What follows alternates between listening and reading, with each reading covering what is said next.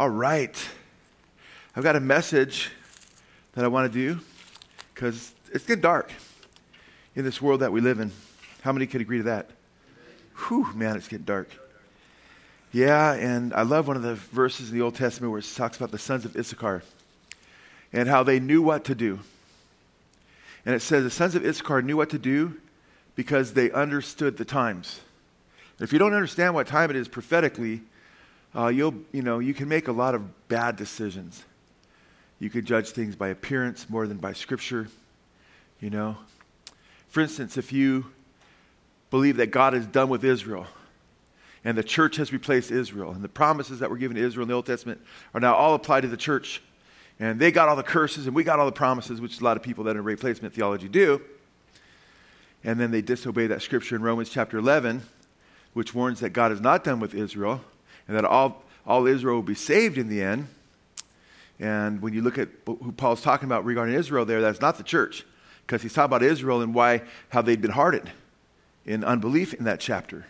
It's very clearly the national Israel. And uh, although I agree, all Israel there doesn't mean every last Jewish person. It means those Jews that are converted in the end uh, will be saved, but I expect that to be a beautiful amount of people that we rejoice in. Uh, but another, uh, where there's disobedience in Romans 11, it says, Don't be high minded against the branches that were broken off, meaning the unbelieving Jews, because you could be cut off too. So a lot of Gentile believers are like, Oh, we're Israel now, and, and we're the frozen chosen. They won't say the frozen chosen, but we're the chosen people now, and, and, you know, and we can't be cut off. And it's just total ignorance to what God says about Israel and about what God says, Don't be high minded, but fear, for if He didn't spare the natural branches, He's not going to spare you. So it's just so interesting how the very Gentile believers that are being warned there, many of them have fallen in the very thing Paul warned them not to fall into. And I've just thought it's so interesting that every time the Bible says not to be deceived in an area in the New Testament, not to be ignorant of an area, people are the most ignorant and deceived in those areas. For instance, when it says he doesn't want us to be ignorant about spiritual gifts, a lot of the churches that emphasize spiritual gifts are the most ignorant in regard to what Paul's saying there. They're all speaking in tongues at once and so forth. And it's like, wait, it says don't do that. And if you're camping out and you're way focused on the spiritual gifts, there's only, you know, a couple, two, there's different passages that talk about the gifts, several. I've talked about the gifts of the Spirit recently, but there's two main chapters, 12 and 14. If you're going to hone in on that issue and that's going to be what you're going to be known for, you think you know what those passages say and obey them. And when the Bible talks about not being ignorant of the mystery of Israel, people are ignorant of the mystery of Israel when the Bible says not to be ignorant, or Paul says not to be deceived, the, the, the wicked will not inherit God's kingdom. Guess what? Most churches deceive. They think they can live wicked lives and inherit the kingdom. Isn't that crazy how that works? You know, when it, it, it says, you know, not to be deceived on a lot of areas. Concerning Christ's coming, our being gathered together to him, Paul says, don't be deceived. That day of us being gathered won't take place until the what? Apostasy happens first, and the son of perdition, the Antichrist comes first. Come on now. And the church has it backwards. It's like, what in the world's going on there? Well, the reason the Holy Spirit said not to be deceived in these areas and not to be ignorant in these areas is because it was the very areas that God knew that Satan would be at work in trying to deceive believers. But uh, what's really crazy is, is the name of this message is One Taken, One Left. Or One Taken, One Left Behind. I gave Jonathan some uh, liberty there and what he wants to add the word behind to that or not. And you remember the big series, the Left Behind series, you know, on the rapture. And while we definitely believe there is a rapture, we don't believe the timing was right in that, in that series. And a lot of people think they're going to get out of it when it gets really hot. But we do believe in the rapture.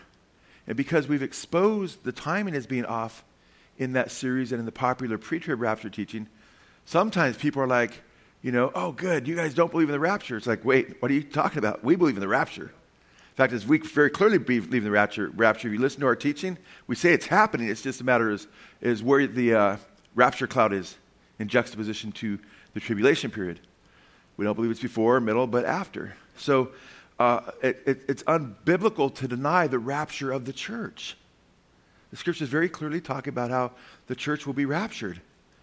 Well, well the, the, the word rapture is never used, though.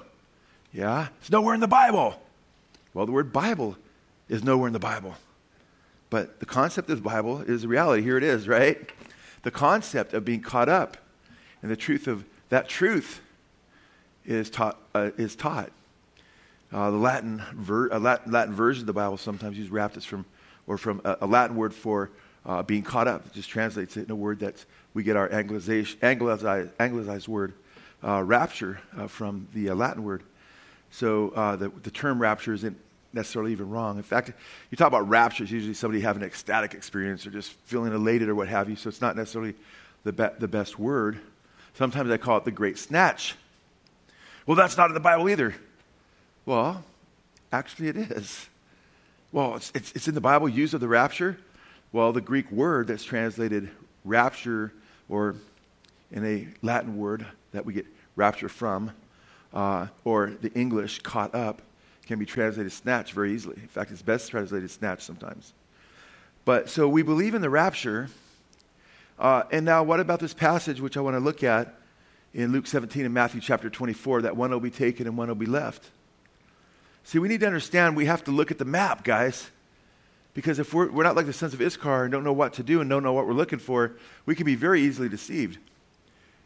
Right now, there's all kinds of believers being caught up in movements nationalistic movements, professing believers, getting their eyes off of witnessing, off of sharing Jesus with people.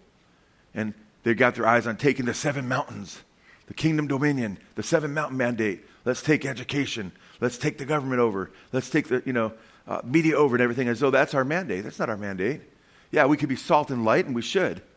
But our objective is to go into all the world, amen, and preach the gospel to all the nations, amen, and witness to the lost and bring as many people as possible to Christ. So it's absolutely important that we understand the map. Remember when Jesus came his first time, were all the religious leaders, the Jewish leaders, waiting for him and saying, Yeah, this is exactly what it says? No, they, were, they totally were off. If that's a picture of what's going to happen in a second coming, woo, that's scary. Amen.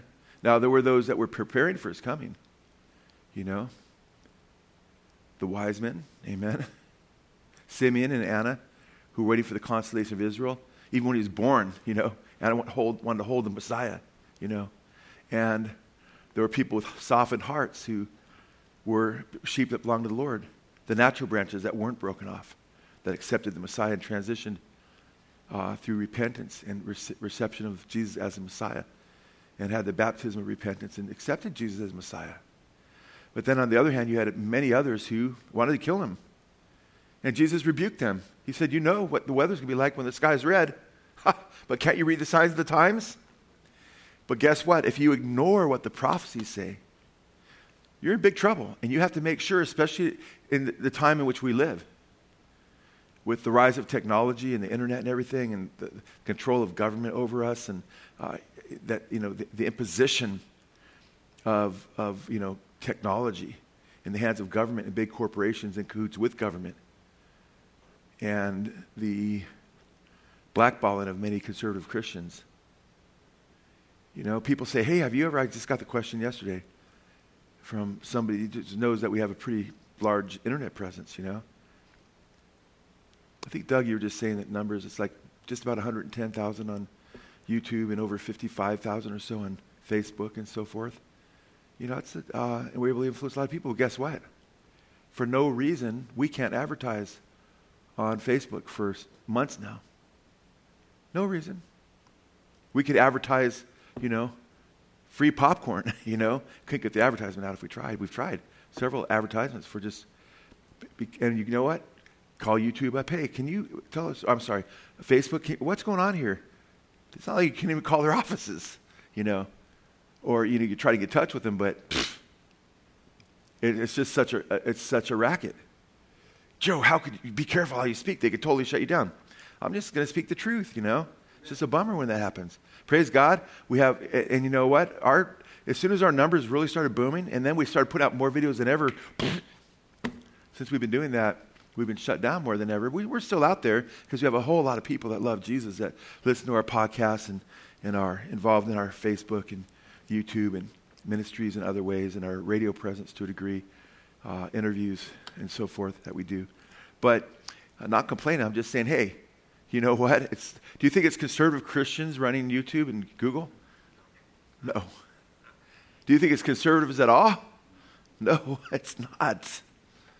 You guys, we have to understand the world that we live in.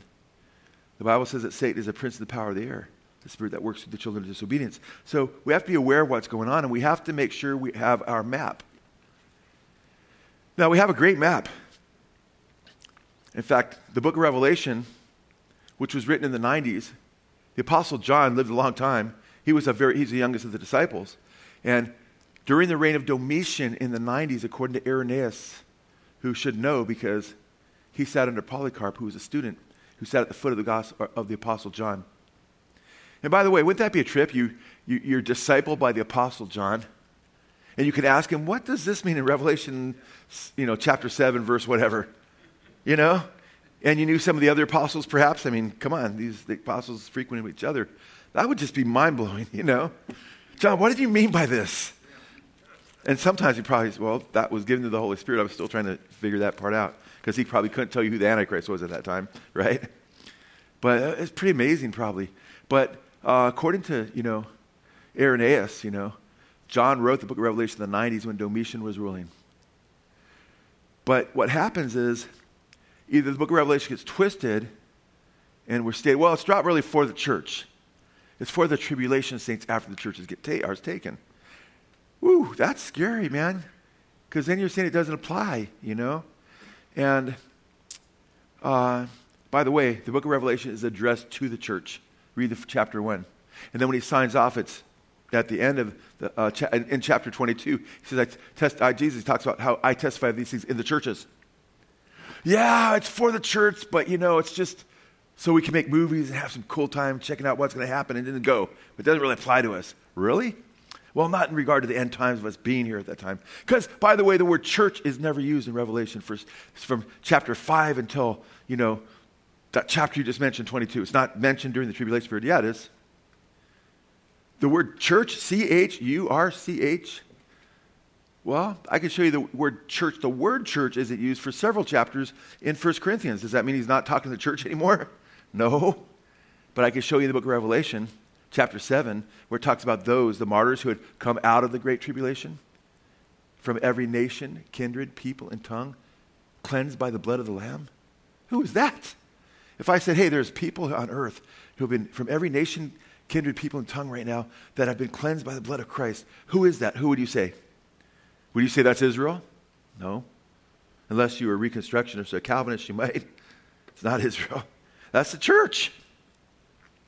But hey, I'll make it even stronger. Go to Revelation 19. Don't go there. But right before Jesus returns, in Revelation 19, verse 11, on his white horse with the armies of heaven, he's coming back for who? It says his bride had made herself ready. Amen. She went through the tribulation period. She's now ready. Wedding supper is it happening during the tribulation period? But I don't want to talk all about pre trib because one of my biggest concerns right now, as far as that map, see, it's one thing if you take a verse here and verse there and you get it wrong in the map, that could really jack you up. So you want to make sure your theology is as precise as can be and take Scripture very, very seriously, amen, and not be, you know, careless or nonchalant about it. But it's when you say, hey, all these chapters don't really apply to the church. That's a concern, huge concern, especially when you see Revelation 22 19 that warns not to, Revelation 22 18 warns about not adding to the uh, words of this prophecy, speaking of the book of Revelation. You don't want to add things. And Revelation 22 19 warns, or the plagues that are in the book will be added to you. Whew. Or in Revelation 22 19, not to take away from the book of Revelation. Like when, if you looked at, uh, you know, not Joseph Smith, but if you looked at, uh, yeah, Joseph Smith actually. There's a Joseph Smith translation of the Bible. Mormon leader, right? I have that translation. I had it, had it for 30 some years, probably 40 years now.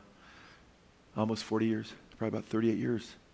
And in the book of Revelation, he adds and takes away. I went through. I'm like, whoa, this guy this guy's in trouble. I don't know when he got the plagues, but it wasn't on earth probably, but what's going on there? And separation from God, that's scary stuff. I don't know exactly. But um, we have to be, you have to be very, very careful when you say certain things and you say these don't apply to you because you can set someone up for a fall.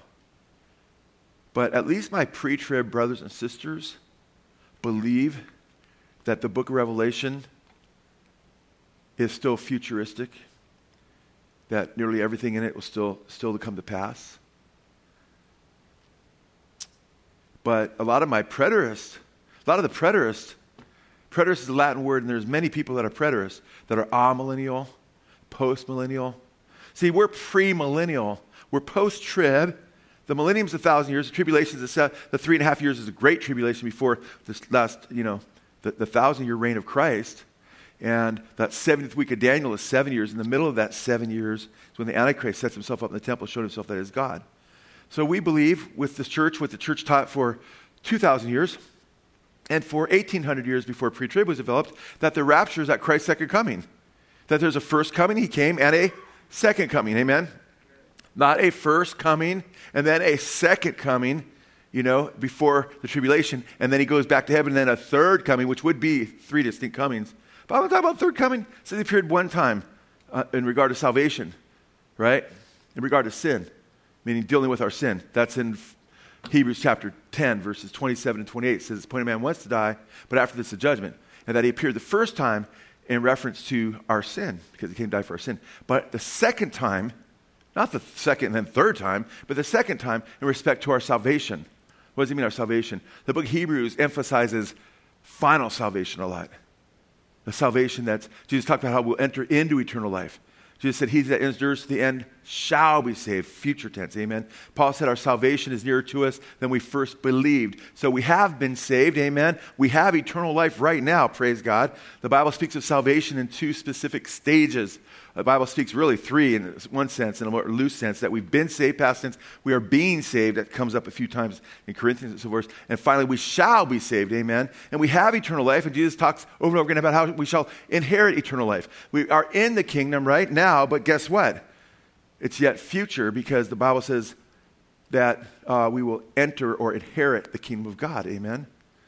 So you follow that. I don't want to give too many scriptures out too quick, but uh, Hebrews is talking about that final salvation at second coming. So it's important that you can wrap your brain around these things and understand okay, the Bible does talk about a second coming, but if it talks about how heavy things are going to happen and they're going to get heavier and heavier and harder and harder in our lifetimes, uh, very possibly in our lifetime, we always have to be ready that could happen in our lifetime, and it could not. And I like to be one of those guys who's ready if it does and ready if it does not. Okay? I don't want to say it is going to happen and it doesn't. I don't want to say it's not going to happen, and then it does. I want to say whatever the Lord has, but I want to keep my eyes on God's word, my eyes on Jesus, amen. Listening to the voice of the Spirit through his word and, and being wise and being like the sons of Issachar who understood the times. The problem with the pre- with uh, uh, so there's there's post-tribulationism, which was a historical, classical view of the church, and most pre-tribs will admit that that that was a position of the early church, you know. But then there's also well, when does he come in respect to the thousand year reign? Ha! Well, if he comes at the end of the tribulation to set up his reign, then he comes where? When? Before the thousand years, amen. In fact, that's exactly what you read in Revelation chapter 19, verse 11 through 21. You see Christ coming on his white horse with the armies of heaven to defeat the Antichrist and the false prophet. They're both thrown alive in the lake of fire. Their armies are destroyed, and, and the birds and the fowls, you know, the fowls of the air are commanded to eat their flesh. And then guess what Christ does? He sets up his thousand year kingdom. And those who didn't take the mark and those who were faithful to him, you know, and suffered for the word of God and so forth, they're raised to reign with him a thousand years. So he comes at the end of the tribulation, but he comes before what? The thousand year reign, before the millennium. So we're post trib. Biblical position is post trib, but pre what? Pre millennial. So we're pre millennial. But you know, millions and millions and millions of professing Christians are amillennial or postmillennial, which they're somewhat similar because ah means, from the Greek, you know, the ah would negate something like atheist, agnostic. Amillennial means no millennium. But they don't mean there's no millennium, they mean there's no literal thousand years, and that we're in the millennium right now. Is lion laying down with the wolf, with the lamb, and the little boy playing by the rattlesnake in Cobra's hole? No. Have people beat their plowshares or their swords in the plowshares yet? No. Uh, is Satan bound? Satan will be bound for a thousand years during the millennium. Is he bound right now? Just watch our video. They sold their souls for rock and roll. He is alive and well on planet Earth. Okay? So Amil says, well, we're in the millennium, and Christ will come at the end of the millennium.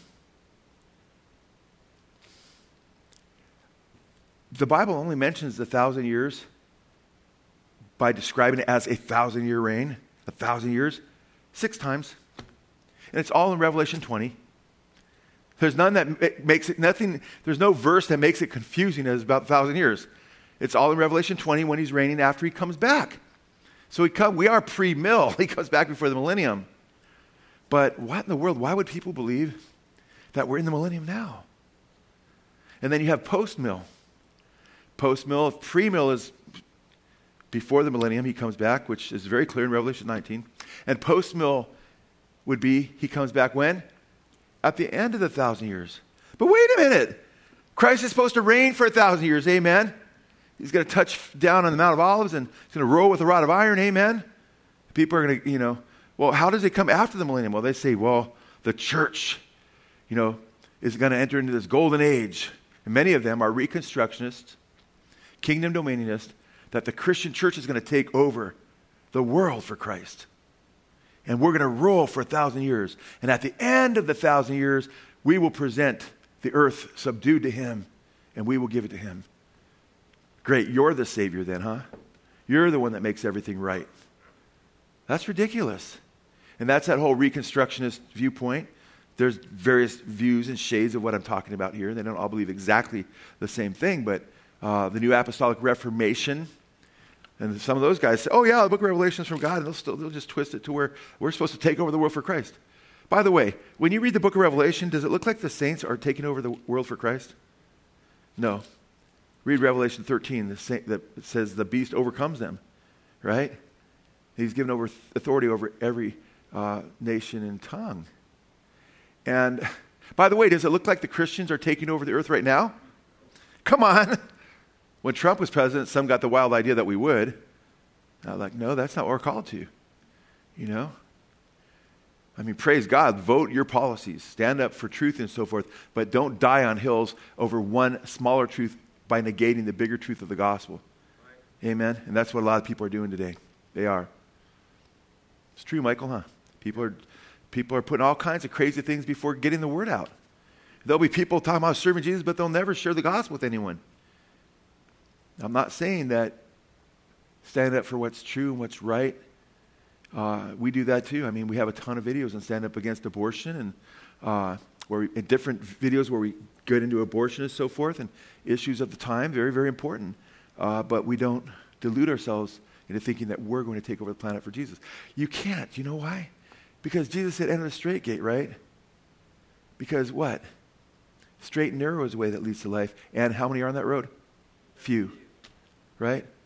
But the broad gate, broad is the way that leads to destruction. And how many are on that road? Many, right? So then, so the church isn't going to rule the many and say, how? By force? Well, some of the Reconstructionists feel that, you know, gays should, in the past, some of their leaders have talked about, you know, execution for the wicked, you know, that we disagree with. Whoa, man, I'm not in that camp. Somebody disagrees with the gospel, we wipe the dust off our feet, we move to the next home, amen? Jesus said, If my kingdom was of this world, then my servants would fight. Amen? We don't wrestle against flesh and blood, but against principalities and powers. The weapons of warfare, warfare are not carnal, but mighty through God at the pulling down strongholds. We're in a spiritual war, amen? So it's important that we understand that. But I'll tell you what, with regard to preterism, at least my pre trib brothers and sisters, they're talking about the book of Revelation and they're talking about what it says about the future. Whether they, and, and they don't believe they're here, and I, my job is to convince them, hey, you better be ready, man. And praise God, we've brought a lot of pre tribs to the post trib position. But the preterists, preterists basically say, well, the book of Revelation is irrelevant today because it's already been fulfilled. It was fulfilled in 70 AD.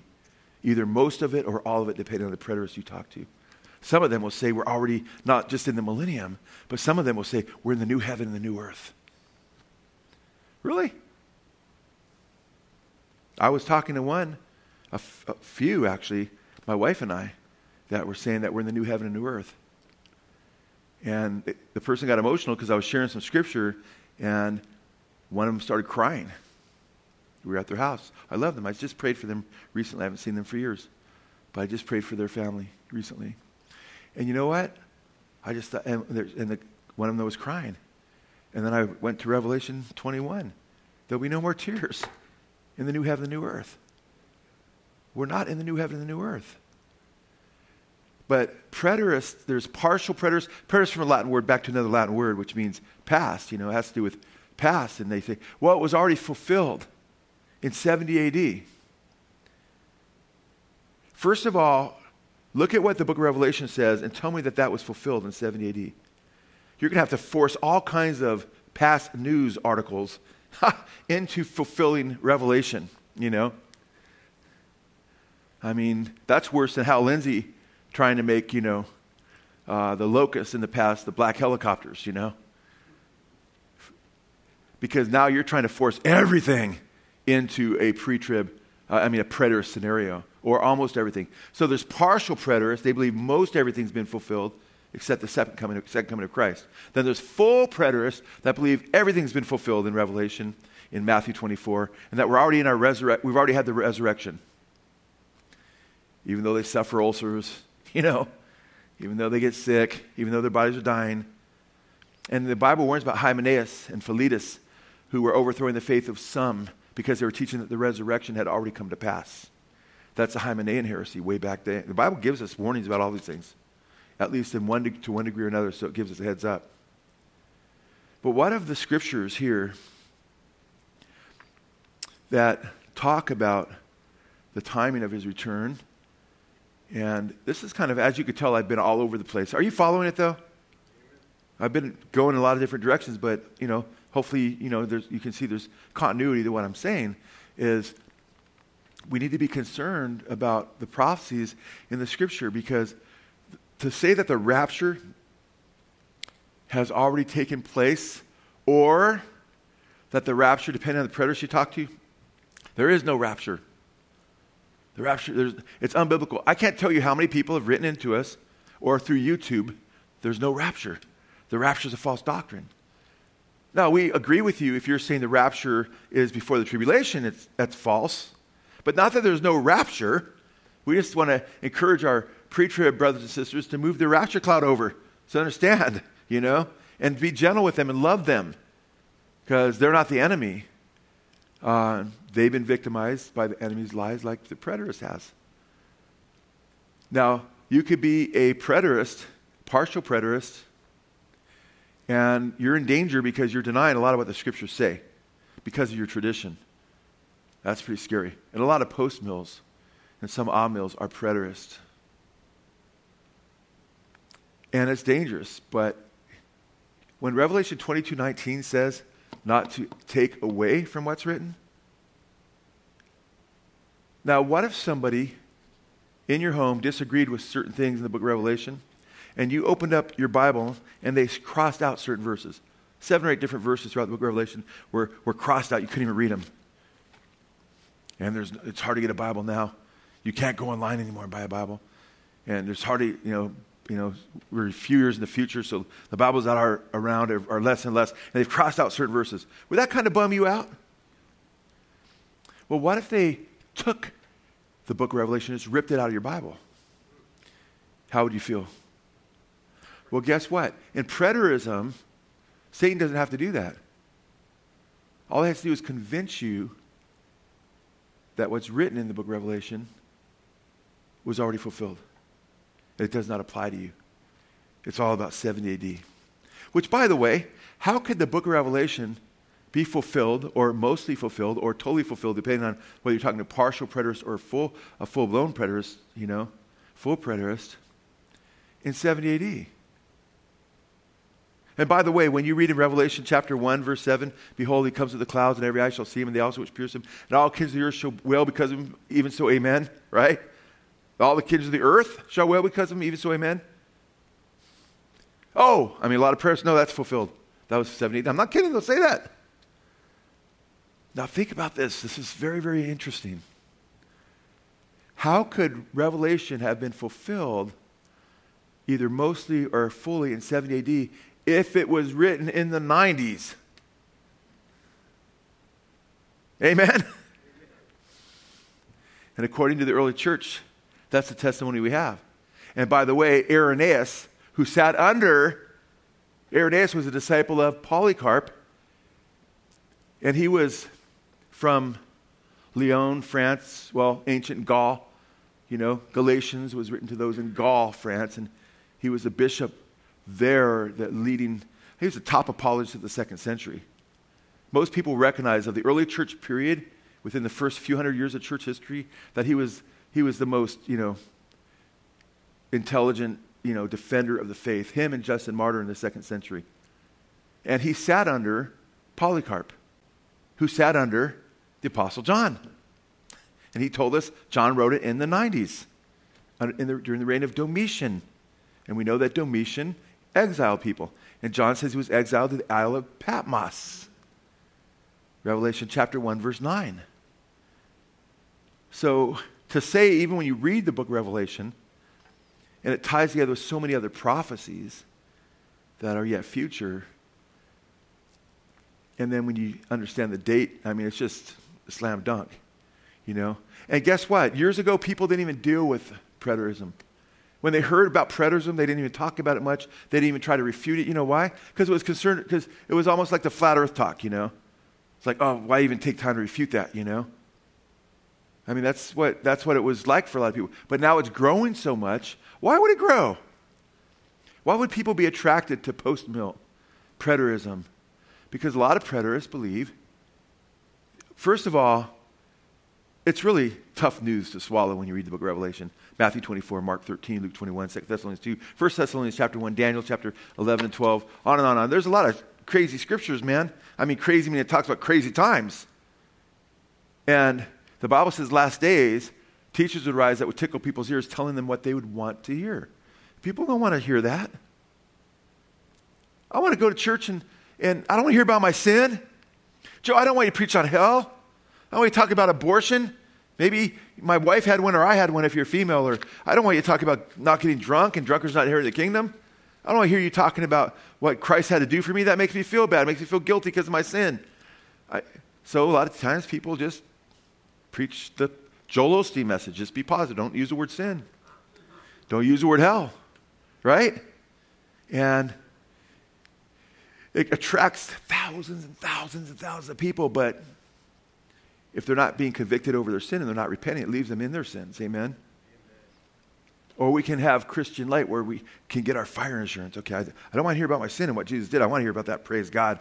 But don't tell me, you know, that's God's will that I suffer. God wants me to be rich and wealthy and healthy and everything else. And the prosperity gospel is very popular right now. It's the most popular version of the gospel in America on Christian, so called Christian television. God wants you to be rich and, and all that. It's not God's will that we suffer. The Bible says if anyone suffers according to the will of God. I mean, you have Kenneth Copeland, right? Prancing around the stage like a lion, you know? And, and the guy's pretty scary. and he's talking about how he had to get this expensive jet so he could fly high enough to where the demons couldn't, could get him, you know? Or couldn't influence him or whatever. Or there weren't demonically possessed people in his private jet or all kinds of strange things. Frederick Price, very popular preacher and was it the Faith Dome? Just died of COVID. But he said, no, you know, believers don't get sick. You know, if they do, they don't have enough faith or it's sin, you know. And that was his message. It was, you know, his wife got cancer. Praise God, she got medical attention, got better years ago. But he died of COVID, and my heart breaks for him because, you know, I got COVID, and a lot of, a lot of you got COVID and so forth. A lot of uh, us humans got COVID, we could have died as well. But we teach that you can die. That's, that's not contrary to our theology. To, to live as Christ dies gain. Peter says, if any of you suffer according to the will of God. Paul said he had a thorn in the flesh. Paul told Timothy, who, he, who and Paul had the gift of healing, but Paul tells Timothy, his protege, right, at Ephesus, Pastor Timothy, do the work of an evangelist, writes two letters to him and says, take a, a little, a puny amount of wine for your frequent stomach ailments. He didn't even, even though he had a gift of healing, he didn't always, God didn't always heal people through him. He had the gift. And Frederick Price said, Why would God want to be in a paraplegic? Think of John, Joni Eareckson Tada. You ever hear her in the radio and she's just giving a testimony or what have you? She could paint, you know, with her mouth, but she dove and hit a rock in the water when she was young. And she, you know, doesn't have the use of her arms and legs. just a really awesome woman of God. But you know what? He said, Why would God want to be in somebody, you know, where the hands or, or the hands and legs don't work? You know? Why would he want to be in someone who can't see, is blind, it's where he can't see outside the windows? You think God needs your eyes to see when he's in you? That's so ridiculous. And he, and he just he goes through the gamut of why would you want to live in someone like that? Like, that, were you? But he got that from, you know, Kenneth Hagin, who's even before Kenneth Copeland, the granddaddy of the Word Faith movement. It just spread, and that gospel sells because people want to hear that, you know. Well, people also want to hear that, oh, Revelation's already been fulfilled? Oh, that makes sense. What? it does not make sense. You could twist any, uh, you could find any verse that you could try to twist, but you don't want to twist God's word. Amen? So the scriptures definitely talk about the rapture. In fact, go to 1 Thessalonians chapter 4. There's definitely a rapture.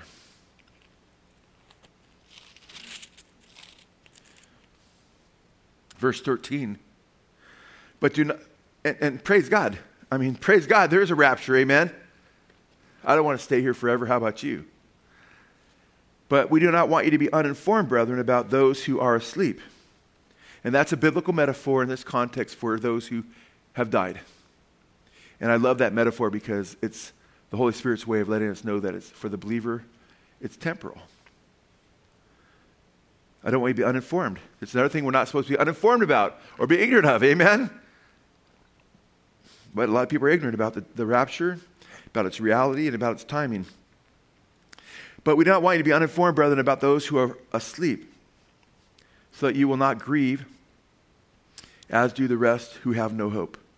And the world grieves when someone dies because they have no hope. It's, they get drunk, they get hammered, they, they bawl for days, weeks, months, or they just, you know, it's really heartbreaking. Verse 14 For if we believe that Jesus died and rose again, do you believe that? Praise God. Check it out. Even so, God will bring with him those who have fallen asleep in Jesus. When the Lord returns, those who have fallen asleep in Jesus which, when you look at uh, Hebrews chapter 12, it talks about the spirits of just men made perfect. So when brothers and sisters die in the Lord, their spirits are made perfect. And they're with the Lord. They're awaiting their resurrection. When you die, you go with the Lord and you await the resurrection, just as we are awaiting the resurrection. But guess what? Even so, God will bring with him those who have fallen asleep in, in Jesus. Verse 15 For this we say to you by the word of the Lord that we who are alive and remain until the coming of the Lord, and by the way, that word remain in the Greek could be translated survive. That's, part, that's often the meaning of that word. We who are alive and remain, like the remnant, until the coming of the Lord, will not precede, that means go before, will not go before, proceed those who have what? Fallen asleep. So when Jesus comes back, he's bringing who with him? The dead in Christ. Amen and their spirits will receive glorified bodies. And we're not going to precede them. They're going first. They've been waiting longer. Some have been waiting thousands of years. Amen. The Old Testament saints, the Apostle Paul, Peter, James, John, Andrew. Verse 16 For the Lord himself will descend from heaven with a shout, with the voice of the archangel, with the trumpet of God, and the dead in Christ will rise first. Catch that? They won't just rise, they'll rise first. That means before us. Praise God. They will rise first. Verse 17, then we who are alive and remain will be what? Caught up. Will be what? Caught up. Raptured. Amen. There it is. We'll be caught up together with them in the clouds to meet the Lord in the air. And so we shall always be with the Lord. Well, that's exciting. We're going to always be with Jesus. And we're not looking forward to that time just because we want to be caught up, just because we want to be reunited with our loved ones, our brothers and sisters in Christ, and so forth. That's all going to be awesome. The, but the most awesome thing about the blessed hope is the object, the ultimate object of our hope was the Lord Jesus Christ. We're going to be with the Lord forever. Amen. He said, I go to prepare a place for you that where I am, you may be also. Amen. We're going to be with our Maker who redeemed us, who has the nail scarred hands, who, who bought us with a price. That's going to be precious. Amen. says, We don't know yet what we're going to be like, but when, he's appear, when he appears, we shall be like him. When we like him, in glorified bodies. It says our bodies will be made likened unto his glorious body with an infusion of power. It says be transformed in the twinkling of an eye. Bam! It's going to be like just so quick. You know, your eye twinkles in like a fraction of a second. I remember seeing the, the, the fraction written down as, as so quick, and I, I thought, how can they even know that, measure that, you know? But we're going to be transformed, our bodies, in the, in the twinkling of an eye, it says. Right? Because it says we shall not sleep, but we shall be changed. Amen? And we joke about how that would be, that sometimes people have that sign on their nursery. We shall not all sleep, but we shall all be changed. You know? But then we who are alive and remain will be caught up together with them in the clouds to meet the Lord in the air, so we shall always be with the Lord. Therefore, comfort one another with these words. There it is. That's the word for rapture that we translate rapture. That caught up right there is from the Greek word harpazo. The Greek word, the New Testament's written in Greek. The word is harpazo, H A R P A Z O. That's a pretty cool word. I like that word. And and now we're reading from the New American Standard, but look at the, the New International Version says, after that, we who are still alive and are left will be caught up together with them in the clouds to meet the Lord in the air. We'll be caught up to what? In the clouds to meet the Lord in the air. And so we will be with the Lord forever. The new or the English Standard Version, which is a very popular version right now, then we who are alive and who are left will be caught up together with them in the clouds to meet the Lord in the air. There's again, caught up. Harpazo. New King James, same. King James, same. Caught up, amen. Harpazo. By the way, that way that Greek word harpazo is used to describe when the, these multitudes try to, uh, try to take Jesus by force. It says they came to take him by force to make him a king, John 6 15. He eluded them. But they wanted him to become their king because he's feeding the multitudes and he's doing all these miracles. And, but he came to die. But they tried to take him. They tried to take him. That's the word harpazo. Oh, you know where I like that's used, uh, you know, uh, you know, I think I can't remember, I think it's 17 times or so, the Greek word harpazo. Don't quote me on that, but I was just looking at the amount. And it's, it's used, you know, here and there. But my favorite place it's used is in, uh, one of the favorite places is in uh, Jude chapter 1, which is just one chapter, verse 23, where believers are called to have mercy on some, right? And what? Snatch them out of the fire. We're called to be firemen for Christ and snatch people out of the fire. Well, guess what word in that verse is translated from the word harpazo? Snatch. Yeah, when it says snatch them out of the fire, that's that same word harpazo, which says caught up here. So you could actually translate that word snatched here. We'll be snatched. Well, the word rapture is in the Bible. Well, the word snatched is where? Well, harpazo means snatched, to be snatched. He's going to snatch us. And I like the word snatched because guess what? When, especially when you think of the imagery of being snatched from the fire.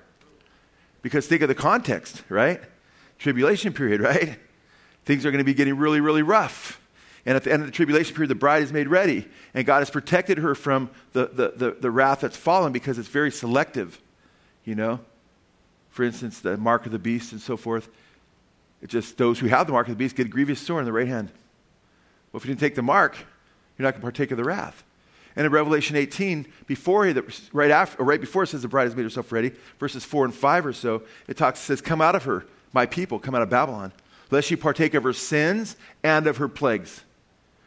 So if you're not partaking of her sins, you're not going to take of, partake of her plagues. Amen. If you're apostate and you're involved in Babylon, you turn your back on the Lord. Well, look at all the warnings about the second coming. You'll be cut in pieces, Jesus said, and put with the unbelievers. But if you're not partaking of their sins and rebelling with the world, you won't partake of her plagues. The scriptures are clear in book of Revelation. You don't have to come up with pre wrath and say, yeah, we're taken before the trumpets start blowing. And, and no, God, God's a good shot with his wrath, okay? When he says, if you, you know, come out of her, my people, so you don't partake of her sins and her plagues, he's perfectly capable, capable of keeping you from getting the plagues that he's going to assign to the wicked. You have to trust him in that. I mean, think of what happened to the Jews. Did he take them out before the 10th plague? Through the first 10 plagues? Yes or no? No. He protected them. Death angel passed over their homes, and, you know, I can show you in scripture where Israel's fighting another army, and God's like nailing the wicked with, with asteroids and stuff. But he doesn't nail those he doesn't nail the Israelites. That's how big is our God. He's big enough to protect us. Right? The Bible says, even now the wrath of God is being revealed from heaven. Right now. Revelation 1:18 says that. But we're not appointed to that wrath.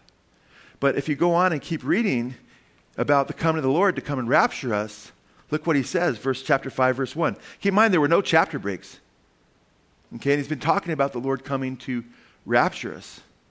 Now he's going to change, uh, uh, just take a little bit of a turn to talk another, about another aspect of his, his return. Chapter 5, verse 1, right after he's talked about his coming again, right? He's going to rapture us. Now, as the times and the epochs, brethren, you have no need of anything to be written to you. The times and epochs of what? What's the context in chapter 5, verse 1? The verses that go before that, the rapture, right? For you yourselves know full well that the day of the Lord will come just like a what? It's like a thief in the night. While they are saying what? Peace and safety. You see, under the Antichrist, when he's reigning, you know what the world's going to be saying? It says they're going to be saying in Revelation 13, who can make war with him? And he's even going to make it look like he can give them life to a degree. Because the head that was dead comes to life, and they make an image of the beast. And the false prophet breathes into the image of the beast, and, or I should say, he gives life, it says, to the image of the beast. And, and, everybody's marveling. So it's almost as though the Antichrist is selling the delusion that no one can make war with him, and he could have victory over life, and he could be your hope. He's going to sit in the temple of God, show himself that he's God. They're going to be saying peace and safety. And they're bringing the world together. Imagine all the world, no heaven above us. Ooh, God's not going to let you forget about heaven. He's going to be bringing his wrath. No hell below us. Ooh, you're not going to forget that either. While they are saying peace and safety, then destruction will come upon them suddenly, like labor pains upon a woman with child, and they will not escape. But you, brethren, are not in darkness that that day should overtake you like a what? Like a thief. I, I love my preacher brothers and sisters, but they think that this movie is like Thief in the Night. He's going to come and it's going to be like a thief in the night. We're not going to know what's going to happen. Because they don't have the signs to look to. Because they think the tribulation events, we're not going to be here. So they think the, the pre trib coming is like a thief in the night. But you know, when you look at the thief of the night passages, there's like four or five of them. Whenever there's a time signature, there's four times where there's a time signature. Uh, and four out of the five times there's a time signature. The only one there's not a time signature is Revelation 3. But Revelation 16, 15, in the context of Armageddon, I come like a thief. Revel- Matthew chapter 24, after the tribulation period, right? When he comes to gather his elect from the four winds, immediately after the tribulation, he goes on to talk about how when the, when the, you know, summer comes, when the fig tree buds, you know that summer's near, right? Even so, when you see these signs, you know that I'm coming. Then he warns that he's coming like a thief. He's not saying I'm coming like a thief, meaning there's no notice. He says the wise man boarded up his house and was prepared, right? Because he was watchful. And we're supposed to watch for the, the trees, for instance, to bud the fig tree, so to speak. So you know summer's near. We're supposed to watch the prophecies. Then we know it's close. That way, we don't allow our house to be broken into because it's not like a thief because he just takes people and he takes them to heaven. It's like a thief and the house gets boarded up because it brings destruction. And right now it says they're saying pieces of safety. And what happens? Sudden destruction comes upon them. In other words, you're ready so you're not destroyed because it's not talking about seven years before Christ's second coming. It's talking about Christ's second coming when he comes in judgment, you see? And look at what it says right here. But you, brethren, are not in darkness that that day would overtake you like a what? Thief. It's not coming like a thief in the night to believers. I mean, look at what verse 4 says. I'm just saying, this is what the Word of God says. But you, brethren, are not in darkness that that day would overtake you like a thief. And my preacher brethren, I mean, there's a whole movie called Left Behind. I'm, not, I'm sorry, whole series called Left Behind. There's a whole movie, one of the first big pre-trib movies. I think it was the first big preacher movie. It's called Thief of the Night. Yeah, Thief of the Night. You remember that one, Michael? And guess what? That's about the the pre-trib rapture. And the, the of Thief of the Night is that every, you know, people are taken and it's like, what happened? That's not what he's saying here. He's saying there's going to be signs, like there will be saying peace and safety. And it's not that everybody's taken and there's peace for three and a half years. Guess what? When he comes, bam, it says they'll be saying peace and safety and sudden destruction comes upon them. Like the guy that you know, wasn't bored up in his house. But that's not going to happen to us. You're not in darkness, brethren, that the, that day would come upon you like a thief. That's what the scriptures teach. It's so foreign to popular eschatology, though, in our, our the camp of our pre-trib brothers and sisters. Verse 5, but you are all what? Sons of light and sons of day. We are not of night nor of darkness. So then, let us not what? Sleep as others do. Now, right here, he's not speaking of sleep meaning die when he said, you know, of those who sleep. Now he's talking about being in asleep and not being ready for the Lord's coming, right? Because he says, let us not sleep as others do, but let us be alert and sober. For those who sleep do their sleeping at what? At night.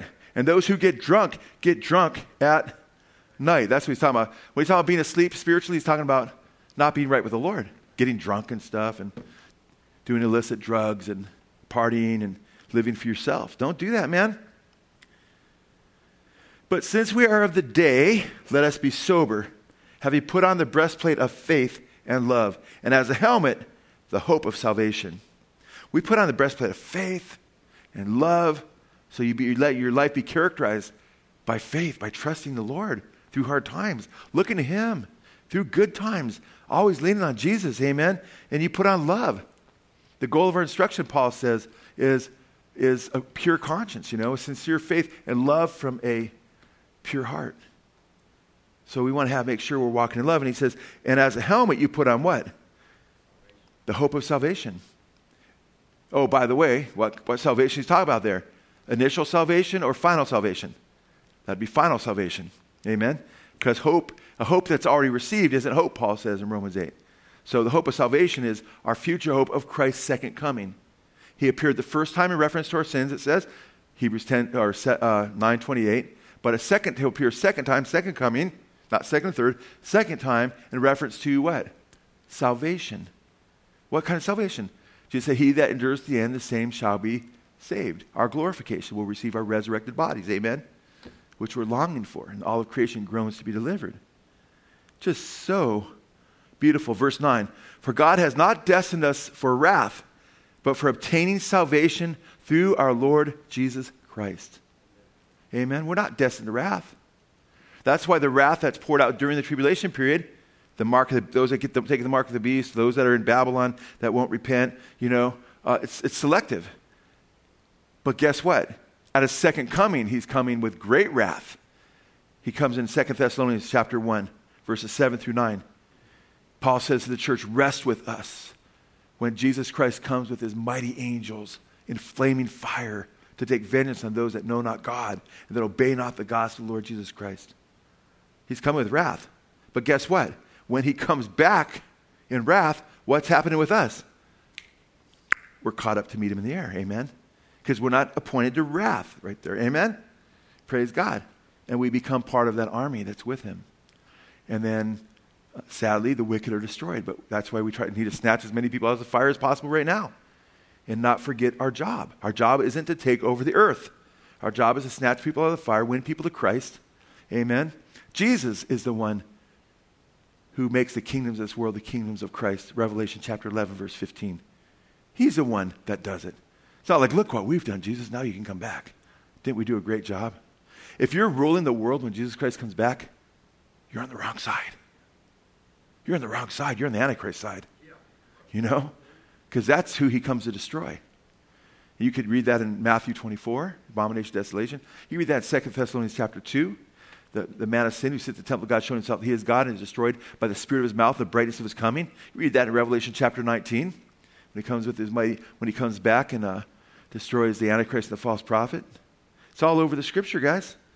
It's all over the scripture. Now,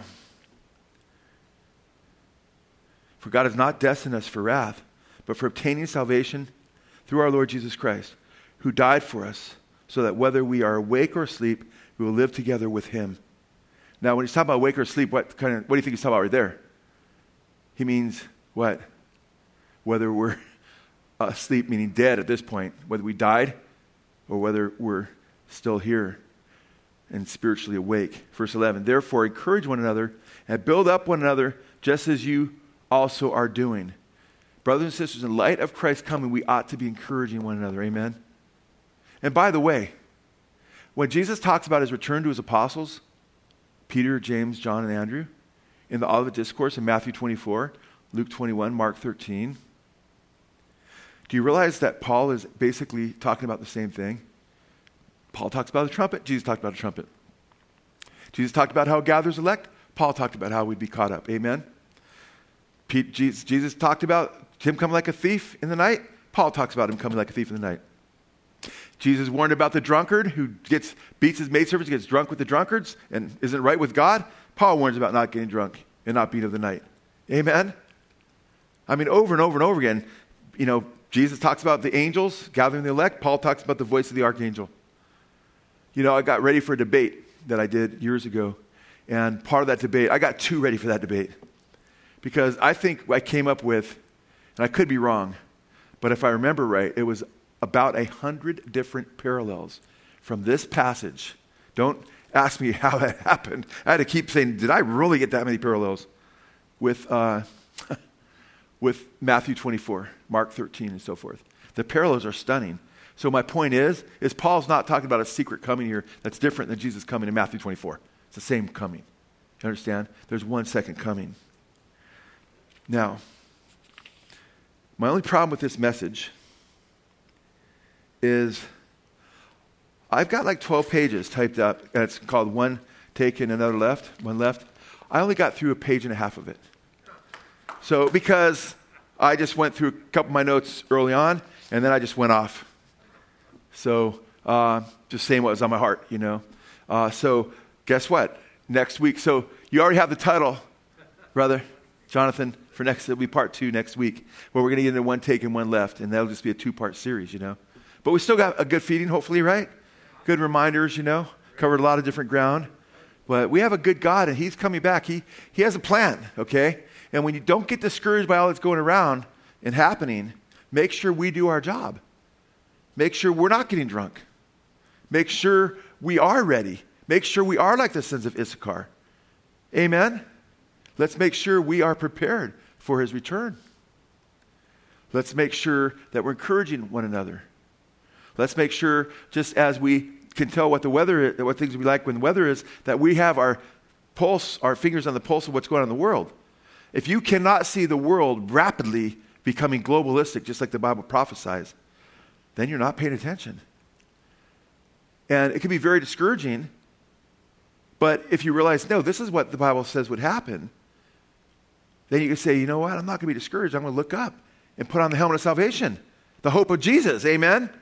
Let that encourage you to put your helmet on, which is what? My hope in Jesus. And then guess what? When you put on the hope of Jesus and his return, and that his kingdom will come and his will be done on earth as heaven and you're looking forward to that and you see as bad as it gets and as it gets worse guess what? Your hope should be magnified. That's why i use that scripture where jesus says when you see these things begin to come to pass look up for your redemption is drawing nigh.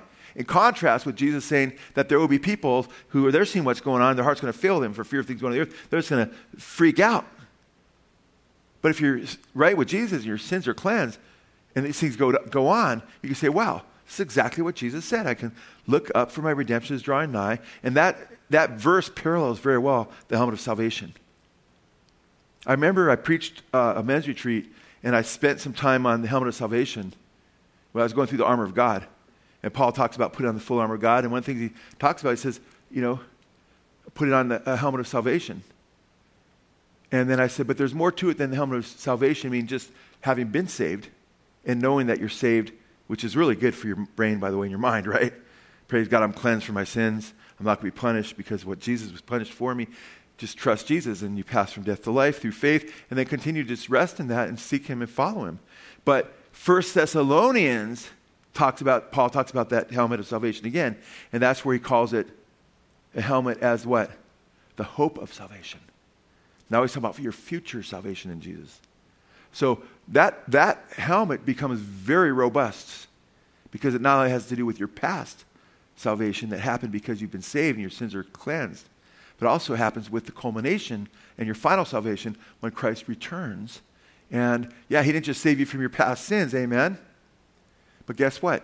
He also continues to forgive you through faith, and he saves you from just eternal torment in the future from the wrath to come. Amen? And he saves you when you're caught up to meet him in the air from the wrath to come. and you'll ever, forever be with him. And so we won't always have to. I mean, I mean, could you imagine if Biden was president for the next 150 years? You know, and Cuomo governor of New York, and there would be no. I would be just so sad, you know. But we have we have things to look forward to in Christ. And by the way, the next guy could be far worse than Biden, right? Yeah. I mean, it could get a lot worse, and it's going to get worse because eventually the Antichrist is coming. So don't put your hope in men. The Bible says, "Curses the one who puts his trust in men." And you know what I said? I only got through a page and a half of my 12 pages. I'm going to keep going, so I'm going to mellow out here. But I love you guys. Let's keep our eyes on Jesus. Let's, uh, you know, this kind of was, we just kind of looked at the forest instead of the trees. Next uh, week, we'll look at a couple of the trees, really hone in on certain scriptures. I can't wait because I've got some things prepared, prepared I want to talk to you about, about how, you know, when will be left, when will be taken, when will be left.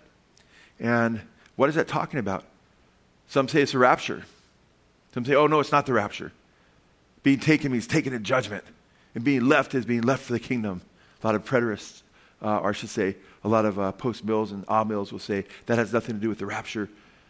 A lot of pre tribs will say that has nothing to do with the rapture. Even the pre tribs, even though they believe in rapture, they don't want it to be the rapture because guess what? Jesus says immediately after the tribulation, then he talks about that. Because it's, not pre, it's not before the tribulation when he talks about that happening. That's after the tribulation. it doesn't fit their scenario, so they're like, oh, no, that can't be the rapture. No, we'll see. Uh, it's pretty clear it's a rapture, but we'll be getting into it. And There's a lot of different things we could say about that and how that pertains to our lives as well. Let's pray. Father,